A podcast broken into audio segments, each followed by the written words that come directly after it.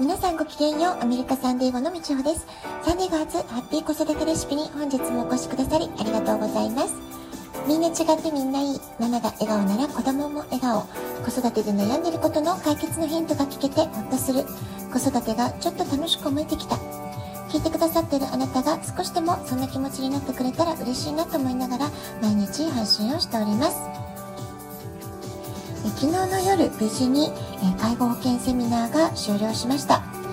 介護の話とか老後の話っていうのは、まあ、何もかもね明るい話とはいかないだけに人気セミナーっていうわけにはなかなかいかないんですけれどもでも、まあ、人はね誰もがいつかは亡くなるわけです。年を重ねていけば体のいろんなところも弱ってきます。だからこそまだね、え、元気なうちに若いうちに少しね考え始めるってこともすごく大事なことなんじゃないかなっていうふうに思います。今起こっている目の前の社会の課題や問題というのを正しく認識しておく。そこから自分の身を守る備えができているのか。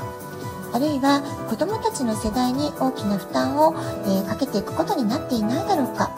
まあ、そういうね次世代を守っていくという意味でも誰もが真剣に考えておく必要があるテーマなんじゃないかなってことを改めて感じた時間でした。で今回ねセミナーでお話しするにあたって改めて各国世界各国のね、えー、介護保険の制度っていうのを調べ直してみたんです。でそうしましたら、まあ、アメリカは医療でもテクノロジーでも教育などねいろんな分野で世界の最先端を走っている印象がある、まあ、国だと思うんですけれどもこと介護に関しては、えー、今のアメリカえ日本の20年前30年前と似たような課題に直面している、まあ、そういったことがね分かってきました。えー、まあ、日本も20年前に、まあ、このままでは在宅介護の、えー厳しい現状が破綻を迎えてしまう、まあ、そういったことでね介護保険制度っていうのが、えー、導入されたわけなんですけれども今ねまさにアメリカはその危機的状況が迫ってきてるってことなんですよね。国民一人一人の経済的負担だったり精神的負担がとても大きくなっている。むしろね介護後進国だということが分かってすごくびっくりしました。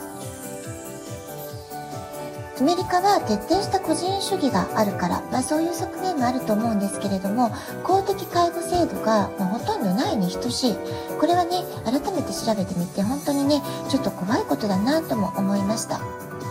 で日本は20年前に介護保険制度2000年からね導入されていますのですでに20年という歴史と実績がもうあるわけです。でその20年前に日本がどうしようこのままじゃ、ね、大変だぞってことでお手本にしていたのが福祉先進国のヨーロッパ諸国だったんですよね。で実際ね、えー、日本の介護保険制度っていうのは、えー、日本に先駆けて5年前に、えー、介護保険システムを導入したドイツをお手本に作られたというふうにも言われています。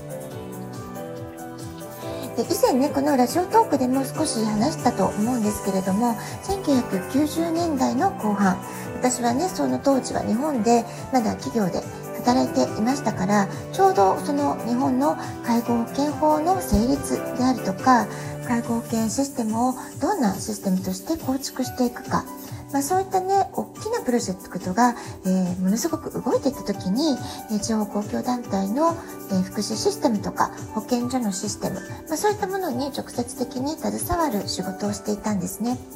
ですからこの当然介護保険システムのプロジェクトの話ももう必ずね毎日会社にいる時間は毎日毎日介護保険のことを、え、語ってあの議論をしてお客様とどうやって問題解決するか、まあ、そんなことばっかりね話をしていたわけです。でそういった経緯もあったので当時システム開発に関わっていたシステムエンジニアたち数名とともに福祉先進国であるドイツとイギリスの地方自治体に視察に行く、まあ、そういうねチャンスをいただいたこともありました。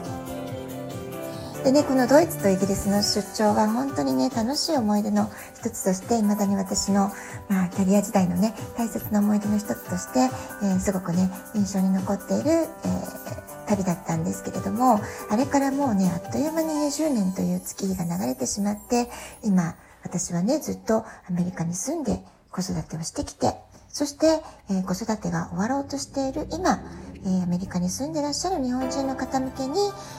アメリカの介護制度について介護保険について、えー、説明をしている、まあ、これもねなんかつくづく我ながら不思議な縁だななんてことをね感じながら昨日のセミナーのお話をさせていただいていました。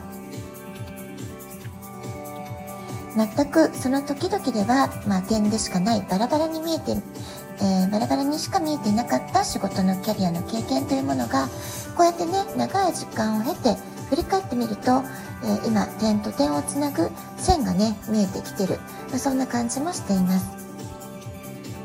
私が日本で、えー、仕事をしていた時に介護保険制度に関わっていた頃、えー、まあ、まさにね日本の介護の現場が変わろうとしているそういう黎明期に、えーまあ、日本で仕事をしていたこと。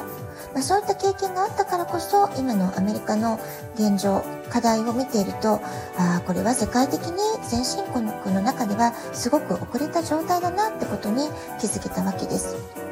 もちろんね日本は日本で、えー、20年介護保険制度を運営してきたから大丈夫かって安心しきってしまうこともできないわけですよね。というのは、えー、その後ね、えー、大きな震災とか、え災害とかもたくさんありましたし、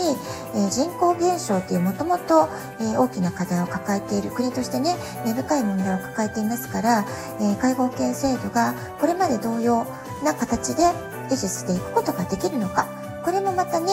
え、非常に厳しい新しい課題なんじゃないかなと思います。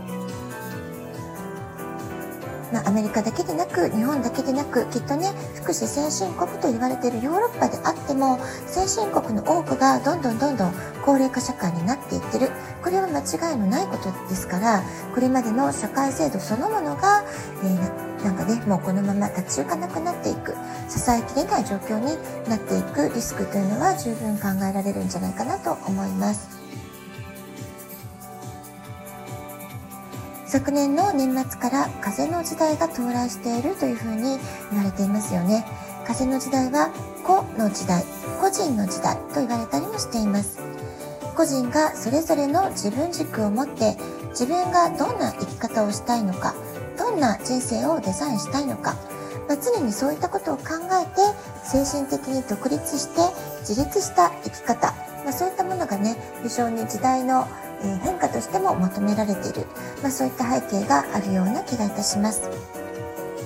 アメリカでの介護対策を考える上でも具体的にお一人お一人が、え、どんな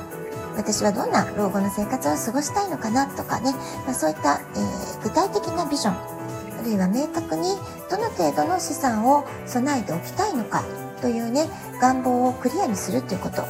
あ、そうしたことを考えて自分自身を守る。あるいは子供世代を守る。そういったね意識を、えー、まあ、積み上げていくこと。これがすごくね大事なことなんじゃないかなってことをセミナーを終えて今感じております。私は1ヶ月前の転落事故で、まあ、あの時ねもし本当に頭の打ちどころとか、えー、本当にね、えー、状況が悪ければ、えー、死のリスクを感じていたかもしれない。死んじゃってたかもしれないしもっとね重篤な怪我を負っていたかもしれない、まあ、そう思いますともらった命なんだな。このラッキーな状況え、生きなさいと言われている。もっともっとあなたは他の人に伝えることがあるんじゃないのかなって言われているような、まあ、そんなね気がしているわけです。ですから、まあ、これからはね、まあ、息子も大学の授業も始まりましたし、えー、私はますますこの今の仕事与えられた役割っていうものを大切に、えー果たしていきたいなそんな風に思っています。そしてねできれば7割の介護介護サービス利用な高齢者になるのではなくてできれば健康な3割になんとか少しでも長く入っていたいアクティブシニアとして社会貢献ができるような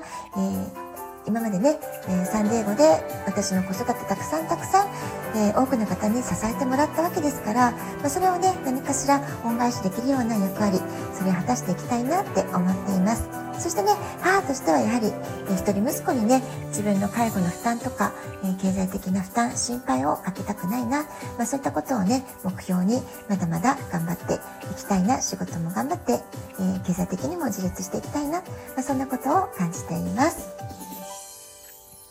ラジオトークアプリインストールしておくとスマホからいつでも簡単に聞くことができます。あなたからのお便りお待ちしております。では、今日はこの辺で今日も素敵なお時間をお過ごしください。ごきげんよう、みちおでした。さようなら。